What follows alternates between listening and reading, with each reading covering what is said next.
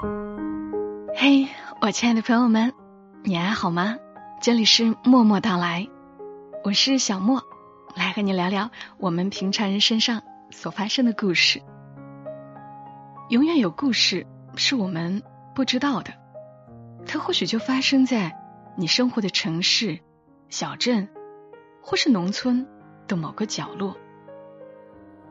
今晚就是要和你来说一个，也许在我们生活中并没有接触过，但是它却真实存在的故事，来自于全民故事计划的第三百零三个故事。故事的作者。陈小娟，等你出狱了，我就嫁给你。那是一起再简单不过的贩毒案。从卷宗来看，嫌疑人属于未成年人，犯罪事实清楚，证据确实充分。若不是亲自去提审，也许不会给我留下深刻印象。如今。时隔两年，讯问室铁栏杆后面的那张带着倔强的面孔，仍时不时在我脑海呈现。那是初春的一个早晨，风里还带着冬的凛冽。我和同事阿丽走进看守所，严丝合缝的铁门缓缓打开，一股冰冷的气息扑面而来。我紧了紧领口，试图赶走钻进检查制服里的凉意。南方一年到头的潮湿，让阴冷狭窄的讯问室透着一股霉味。我刚坐下，就打了个寒战。无论何时来，讯问室总给人一种窒息的感觉。我和阿丽没有说话，盼望犯罪嫌疑人。早点被传唤进来。潘甲，到十二号讯问室。随着工作人员的提示，由远及近的脚步声传来。一个又矮又瘦的身影走进讯问室，稚嫩的脸上带着与年龄不符的成熟。他故作轻松的坐进椅子里。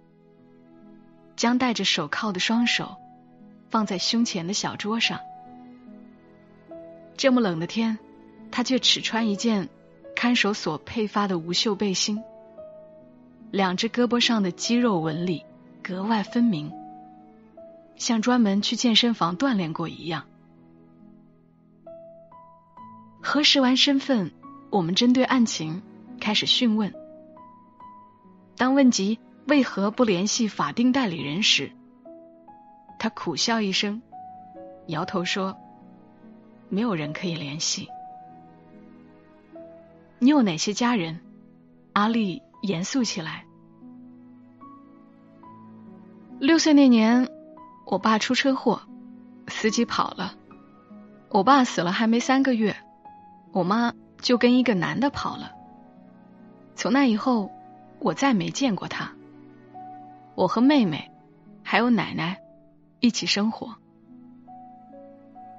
潘甲仰起头看向我们，两只眼睛黑亮，语气平缓的讲述，像是在说别人的事。没通知奶奶吗？阿丽问。潘甲接着摇头，奶奶七十多岁了，身体不好，不能让她担心我。我要照顾好他们。奶奶的生活费和妹妹的学费是我挣来的。说最后一句话时，他的脸上突然浮现出笑意，好像忘记了自己身带镣铐。我和阿丽对视一眼，短暂的沉默。虽然在经办的案件中，犯罪嫌疑人大多脱离不了出身穷苦。身世惨淡、成长坎坷的命运，但潘甲坦然的心态和一笑泯恩仇的早熟，的确不多见。潘甲的妈妈虽然消失了，但他没有把户口迁出去。从户籍上看，依然和潘家是母子关系。作为潘家唯一监护人的奶奶，提供不了潘家妈妈失踪的相关证明材料，所以潘家和妹妹始终不能被当地接办和政府认定为孤儿，也无法得到政府发放给孤儿的基本生活费。潘甲说：“妈妈刚离开家的那段时间，他每天倚在门槛上等她，一直等到天黑了，才抹掉眼泪回房休息。”一个下大雨的傍晚，潘甲抱着伞，蜷缩在门槛上等妈妈。隔壁的阿婶端着两个馒头走过来，见到他在门外，恶狠狠的对他说。你妈再也不会回来了，这个没良心的婆娘！你爸坟头的土还没凉，她就跟别的男人跑了，遭天谴的，可怜了这两个孩子。潘甲抱着伞，冲阿婶凶道：“你骗人！”阿婶一把抢过潘甲怀里的伞，对着他肩头砸了两下，瞪着眼，龇牙说。你个瓜娃子，不打你一顿，你还做梦着呢！潘甲被打愣了，一屁股坐在地上，张开嘴哇哇的哭了起来。阿婶把怀里的两个大馒头掏出来，塞到潘甲手里，塞完说道：“一个大男娃娃家的，不准哭，只要有命，总能活下去。”自此。潘甲接受了爸妈都走了的现实，开始跟着奶奶下地种田。到了开学期，跟他同龄的孩子都背起书包进了校园，潘甲只能眼巴巴的瞅着。他跟奶奶说，他也想上学。奶奶看着他，没有回应，只是止不住的叹气。一天傍晚。奶奶从田里回来，径直走到鸡窝，抓出家里的老母鸡，拉着潘甲往小学校长的院子走。进门后，奶奶扑通跪倒在校长跟前，脑门在地上咚咚咚磕了三下。不一会儿功夫，奶奶又抱着老母鸡回家了。过了几日，奶奶背着孙女儿。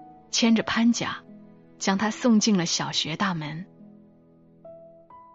以后每年的开学季，奶奶都抱着老母鸡去找校长。头三年是为孙子一个人求情，后三年是为孙子和孙女两个人求情。潘甲就这样在奶奶和家里老母鸡的诱护下，读完了小学。小学毕业时，年近七十岁的奶奶满头白发，背也驼了，腰也直不起来了。那年秋天入学时，小学的校长换了，奶奶抱着老母鸡去新校长家求情，却被新校长赶出了家门。十三岁的潘甲看着奶奶脸上橘子皮一样的皱纹和两行老泪，放弃了读初中。跟着一个远房亲戚去北京讨生活，在北京，潘甲经常梦到奶奶和妹妹，睡梦中的眼泪把枕头浸得又黄又臭。每天凌晨三点，他就要起床揉面。五点天蒙蒙亮时，潘甲就和伯伯在胡同口开始卖烧饼，一站。就是两三个小时。冬天，北风呼呼的灌进胡同口，吹在脸上像刀尖儿一样。伯伯将摊位摆好后，两只手插进衣袖里，缩着脖子回平房继续睡觉。潘甲顶着皲裂的红脸蛋子，立在胡同口，双脚交替着，跺着地面取暖。卖完最后一个烧饼，他才能回到平房里，喝上一口热水，再将冻僵的脚丫子和冻烂的手放在被子里捂一捂。卖烧饼的第二年，胡同口另一家卖羊肉串的摊主看上了潘甲的踏实能干，问他愿不愿意再接一份活。潘甲忙不迭的应了下来。于是潘甲的一天以凌晨三点起床帮伯伯揉面为起点，以午夜十二点羊肉串收摊为终点。赶上幸运的时候，烧饼。卖得快，中午才能休息两三个小时。打两份工的日子，虽然又忙又累，但月底拿到手里的钱厚了一倍。奶奶和妹妹的生活也得到了改善。他说：“他心里觉得值。”这一干就是一整年，两条肌肉发达的胳膊就在日复一日的揉面、推车、切肉、摆摊中。练出来的。第三年，北京集中治理流动摊位脏乱差问题，伯伯和羊肉串摊主都选择离开北京，另谋生计。潘甲经人介绍，辗转到温州的鞋厂，开始摸索新生活。到温州的潘甲刚满十六岁，每天埋头在流水线上。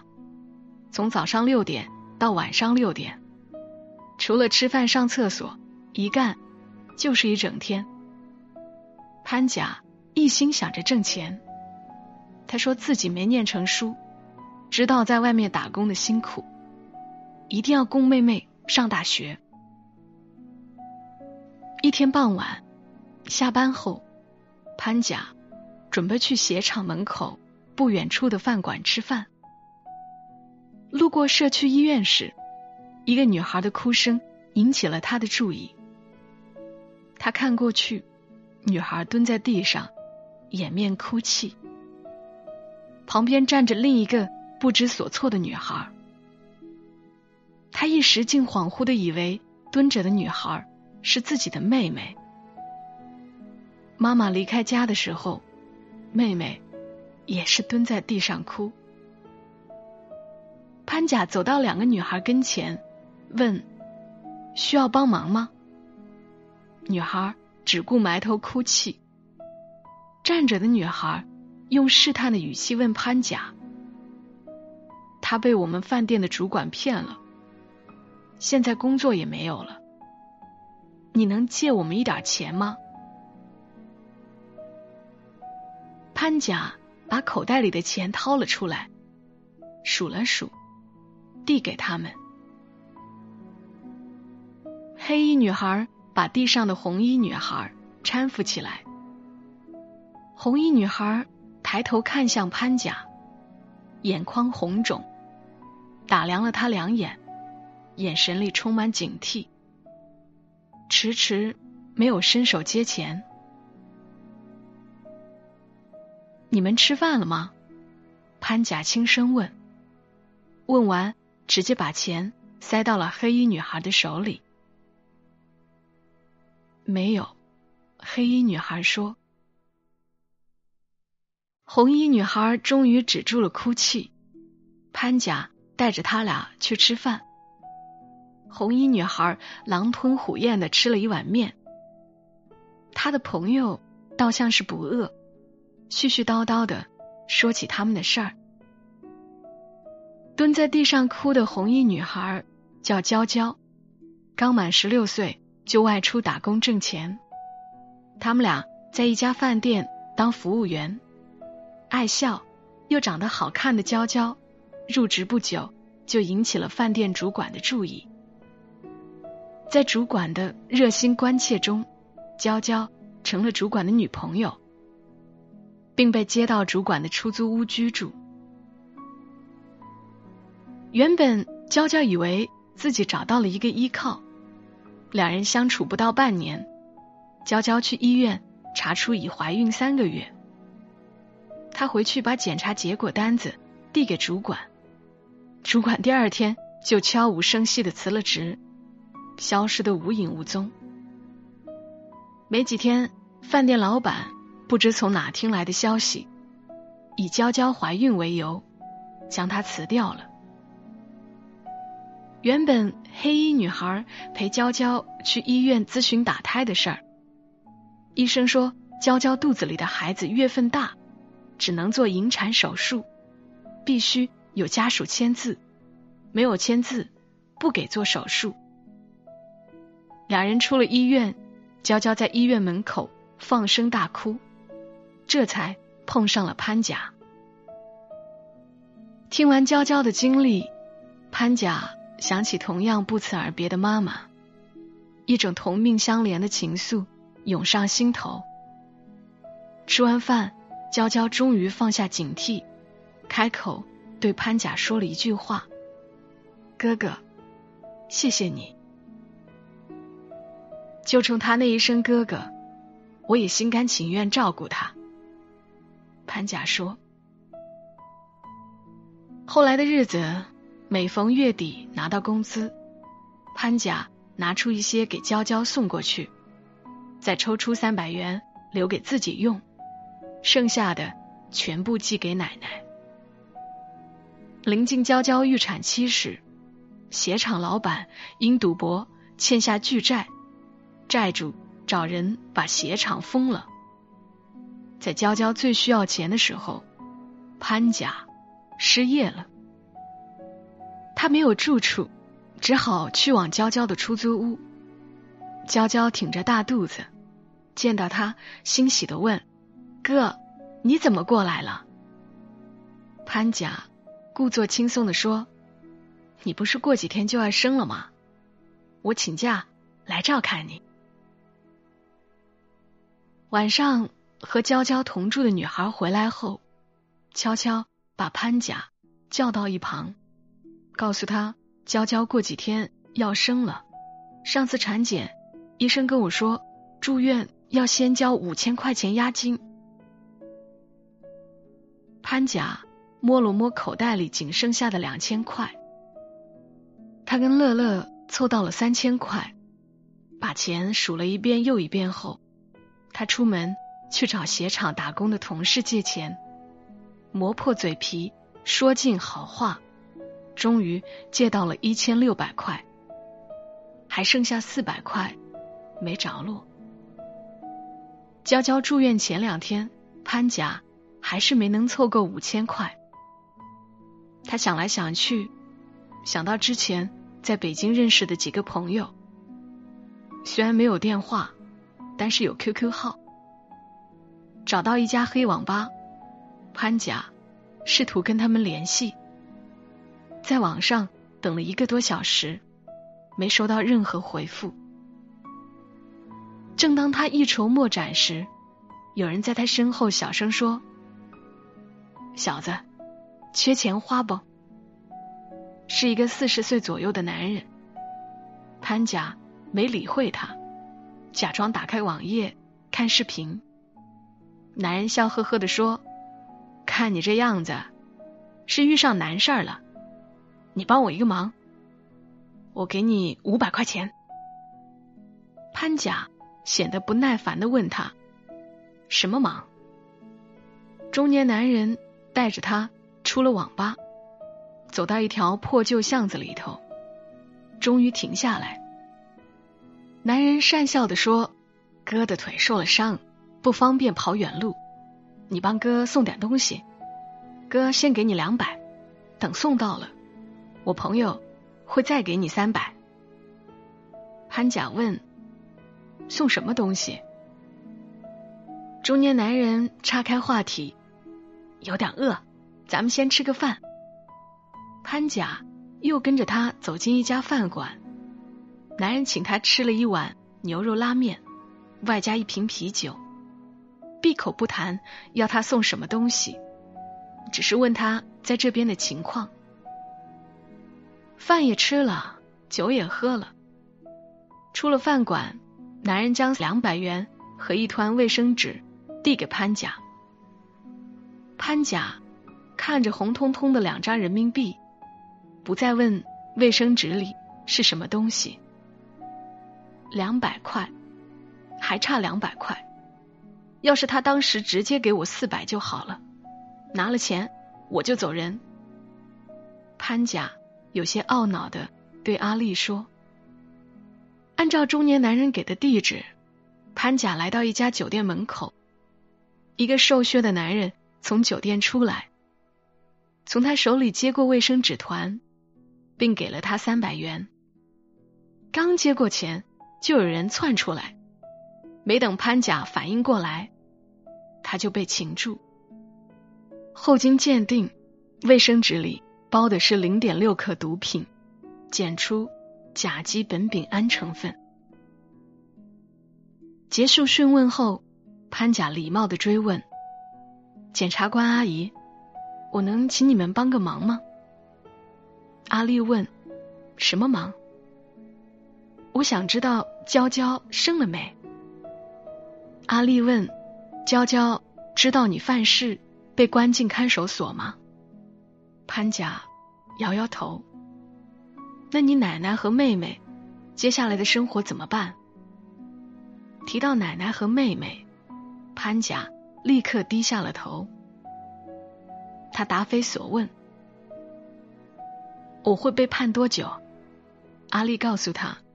鉴于你是未成年人，少则半年，多则一年吧。潘甲突然笑了，我们心中不解，只听到他像是在自言自语：“我之前寄给家里的钱，足够我妹妹一年的学费和他们的生活费了。”阿丽答应潘甲，说在不违反规定的情况下，会跟娇娇联系。过了几天，阿丽告诉我，娇娇生了个女儿。一个周末，我跟阿丽找到娇娇租住的出租屋，送去一些钱和衣物。娇娇披头散发的抱着孩子，感激里带着惊恐的问：“我哥呢？”我说：“他犯了点事儿，被关进去了。”沉默了很久。我们见客厅的地上还有未收拾的床铺，应该是潘甲的。房间堆满杂物，连坐的地方都没有。趁着娇娇给孩子喂奶的间隙，我和阿丽向他告别。出来走了二十米远，我和阿丽正打算叫车，身后有人追了过来。是娇娇，她抱着孩子，踉踉跄跄的跑上来。见我们回头看她，又站住了。巷子很暗，我们看不清娇娇的神情，只听到她朝我们喊：“求你们帮我带句话，无论多久，我都等他出来。我欠他的，用一辈子来还。”声音嘹亮，又带着哭腔。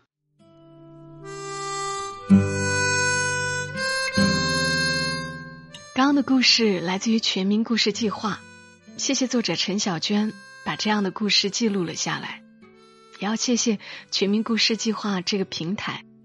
和很多人一样，我一直关注他们的公众号，你永远都不知道在这个公众号上会遇到怎样的故事。人性的复杂、自私、懦弱，当然还有善良、坚韧，都可以在故事中看到。希望潘甲，希望娇娇有个安稳的未来。好了，今晚节目就陪伴你们到这儿，我们下期声音再会。小莫在长沙跟你说晚安。